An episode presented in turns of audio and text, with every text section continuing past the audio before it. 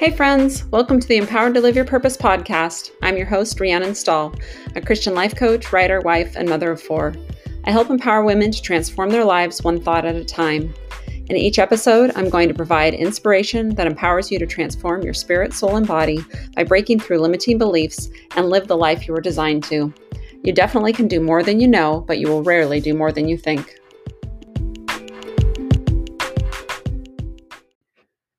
Welcome back, friends. This is episode nine, and I'm Rhiannon, your host. And today I was planning to talk about love.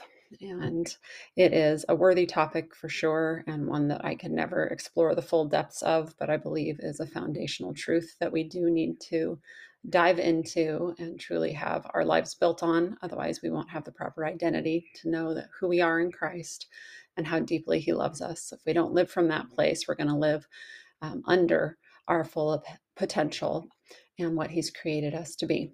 But today, as I've found myself pondering the last couple days, um, the the end of this year and the beginning of something new.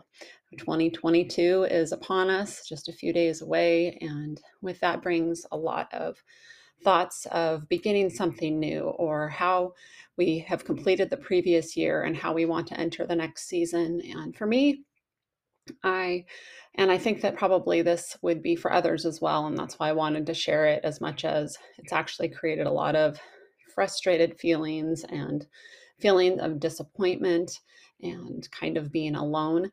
I know I can't be the only one because every time I get in that place and the enemy wants to tell me that I'm the only one and I'm the only one that's failing or I'm the only one that's struggling, um, and I choose to share those things, I get such a positive response hearing from others how they have had some of the same questions or issues or struggles. So just wanted to chat through that a little bit today, think about some of the things that as much as we have this sense of that this should be a really exciting, joyful time. We've just come off of Christmas and hoping that it was a great celebration for all of you. And um, here in the Pacific Northwest, we got a bunch of snow the day after Christmas, and families still in town, and cousins are playing, and the snow's been fun. There's still this sense for me, as much as it should be joyful and happy, of kind of a stress of needing to produce and needing to create and needing to have this well laid out plan in order to make sure that 2022 or next year or next season we're stepping into whatever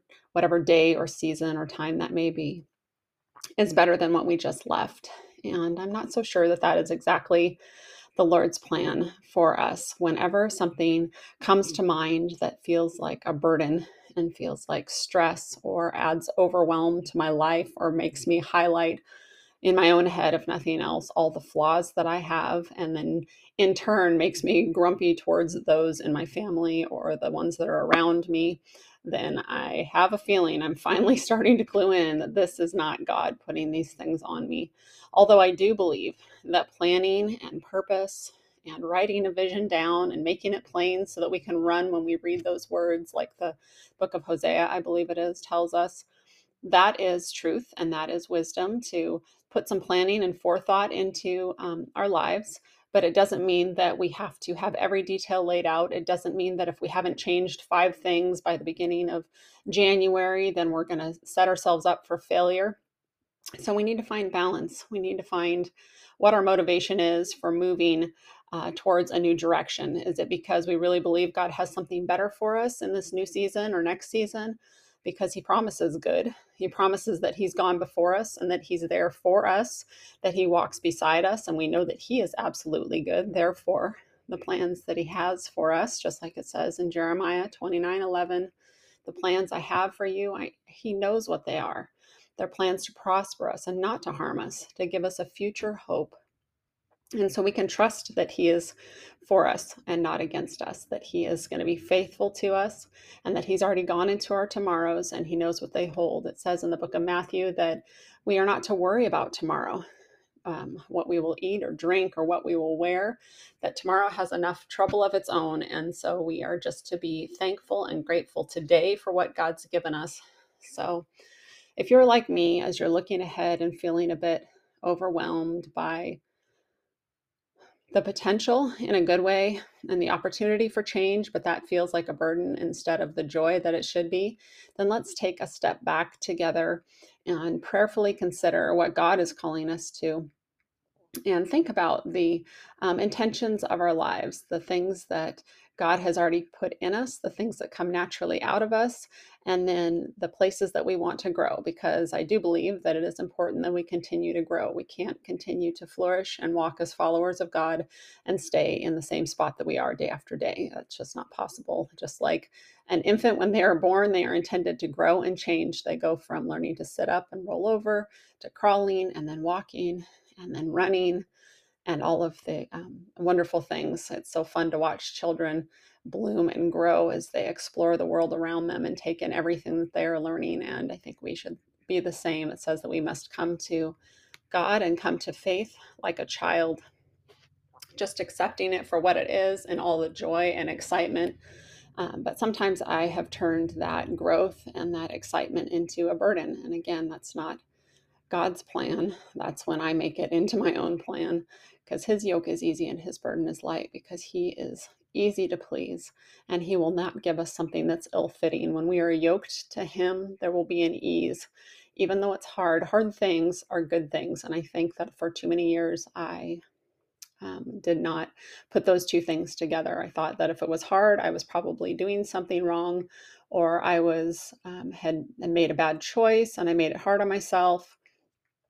I don't know, just these silly lies. And I didn't recognize that hard things are good things, that nothing in life that's easy is good. I was just telling this to my kids the other day that most of the things that come easy are not the things that are the best for us. We think of fast food or junk food or microwave meals, things that are not healthy for our bodies. Um, they come through in a pinch on a very rare occasion, but they are not what should sustain us day to day if we want to grow and flourish the way that God intends us to. And the same can be um, said for planning for our futures or diving, uh, diving, excuse me, into God's word in a deeper way or making connections that are lasting with other people. The good things are not going to be the easy things, but to God be the glory because those are the things that He is co laboring with us through. He has called us to be partners with Him, and we are not left on our own to figure them all out, to struggle through life, but we are given the Holy Spirit. He is our superpower. He is um, the one that has been put inside of us. It says that He is our counselor and our teacher, He's our helper. And uh, those are things that I need on a daily basis. So I hope that you can look at this new year as an opportunity to um, not necessarily run full steam ahead, but to take a step back and ask the Lord, what do you want for me in this next year? I started uh, just a couple of years ago asking the Lord for a word for the year. And I know some people are really great about doing this and i have always done it, kind of set their intention or their motivation for the year ahead. Other people are against it for different reasons, but it doesn't mean that's the only thing, obviously, that God can speak or use um, in the next season. But it does and has been a blessing the last couple of years as a reminder throughout the year of the, the word that the Lord spoke to me and how true it has been and how it's been an encouragement right at the right time when I'm getting frustrated or discouraged. And so you can pray for something as simple as a single word or phrase that can kind of be an anchor hope for your soul when things get hard or weary. It also brings an excitement because God speaks encouraging good things, even when they're hard. One year I heard the word bold and courageous, and I was like, oh, what's that going to mean?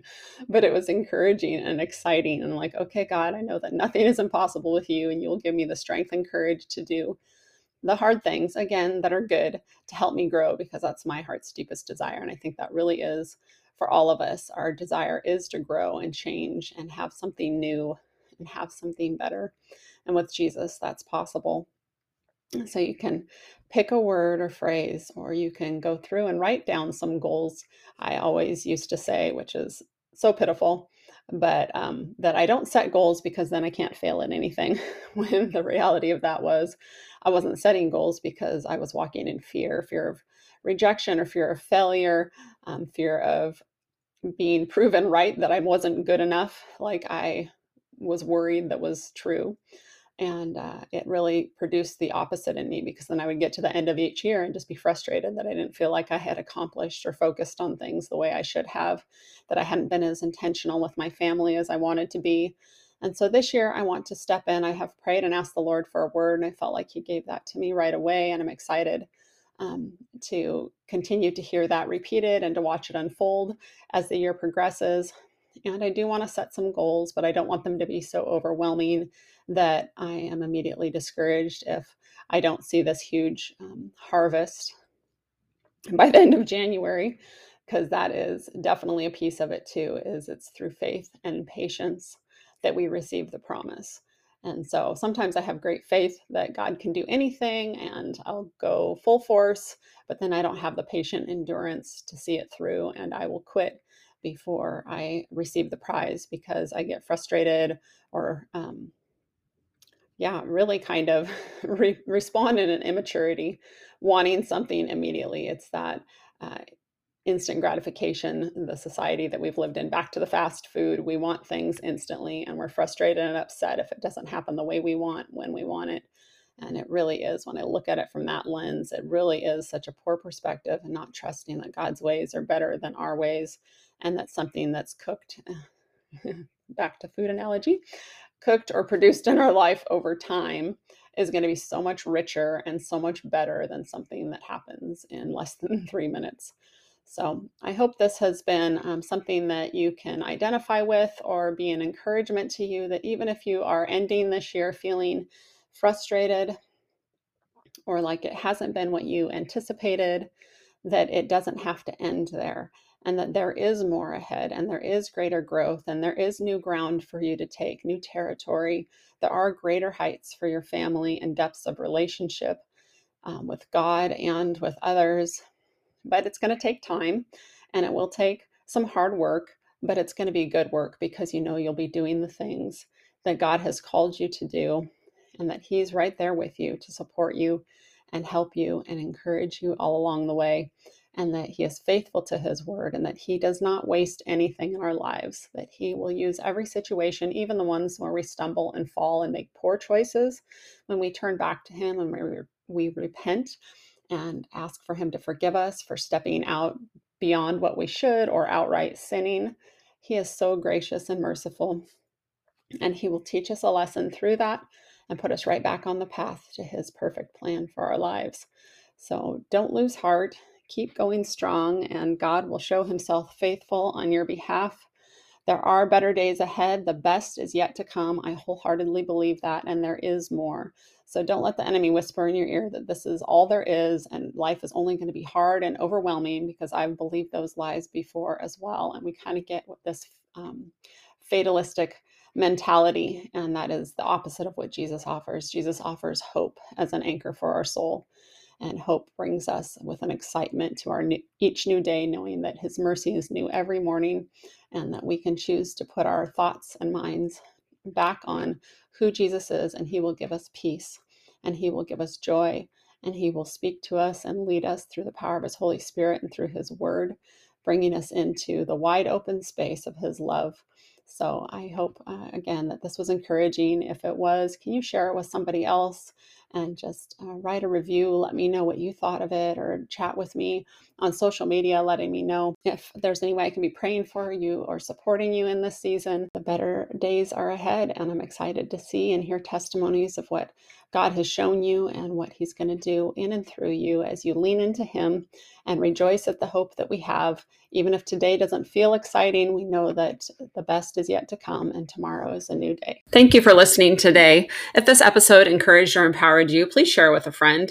And don't forget to subscribe so you don't miss any future episodes. You can follow me on social media at Whole Self Life Coach or on the web at rhiannonstall.com or thewholeselflifecoach.com. Remember, when we change our thoughts, we change our life.